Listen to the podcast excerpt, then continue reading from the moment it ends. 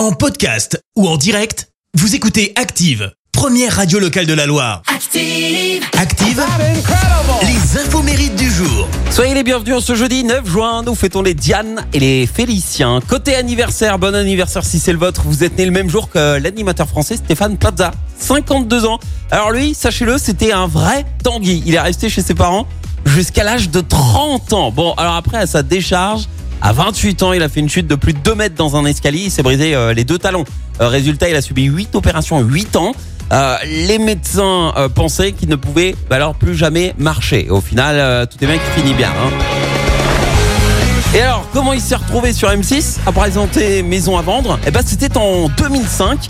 Il a été recruté lors d'un casting sauvage sur un salon immobilier. Et concernant son côté un peu Pierre Richard, figurez-vous qu'il ne le fait absolument pas exprès. En fait, Stéphane Plaza souffre de dyspraxie. En gros, c'est une altération de la communication entre le cerveau et le corps. Les deux fonctionnent très bien, mais pas ensemble. C'est d'ailleurs euh, le cas également de Brad Pitt, Jean Dujardin, Steven Spielberg ou encore Tom Cruise. Et Johnny Hallyday souffre aussi de dyspraxie. Et puis, celui qui vient de gagner son procès fête ses 59 ans, il a vendu des stylos par téléphone avant d'obtenir son premier rôle. Je vous parle évidemment de l'acteur américain Johnny Depp. Bon, vous connaissez hein, son succès au ciné. Alors, je vais plutôt vous donner trois infos insolites concernant Johnny Depp. Déjà, sachez-le, il possède une impressionnante euh, collection qu'il a longtemps essayé de cacher. Mais les médias ont des yeux partout. Figurez-vous qu'il collectionne les poupées Barbie. Il en a plus d'une centaine. Deuxième info, derrière ces airs de gros dur, euh, il y a une chose qui le terrifie dans la vie.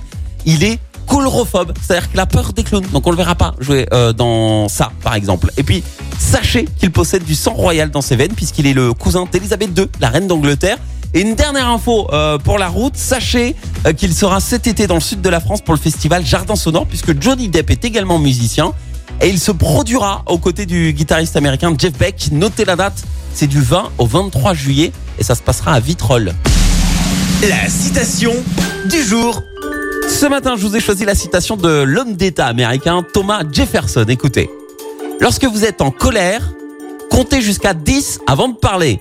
Et si vous êtes très en colère, comptez jusqu'à 100. Merci. Vous avez écouté Active Radio, la première radio locale de la Loire. Active.